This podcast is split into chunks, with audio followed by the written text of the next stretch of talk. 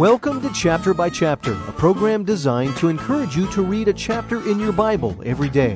And here with a summary of today's chapter is Sandy Adams. In Matthew chapter 22, Jesus confronts the chief priests and Pharisees. They were guests invited to a wedding, but they were too busy being religious to attend.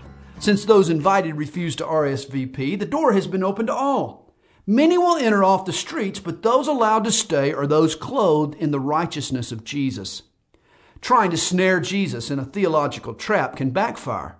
The Jewish scholars majored in the logic of mortals and in the traditions of men, but they knew not the scriptures nor the power of God. Jesus had a mind unclouded by human prejudice. He relied on God's words for his wisdom. Each time he seemed to be cornered, Jesus found a way to answer their no win quizzes.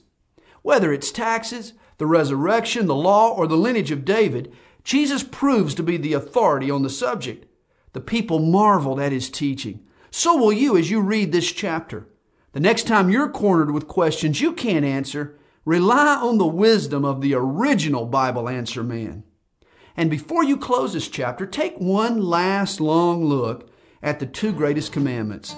They summarize all God's law Love God with all you've got and love your neighbor as yourself.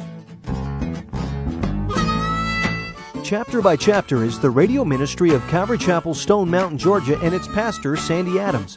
If you would like a cassette of a complete study of today's chapter, contact us toll free at 8777 by chap. That's 8777 BYCHAP. Or on the web, where you can listen again to today's chapter at calvarychapelstonemountain.com. Thanks for listening.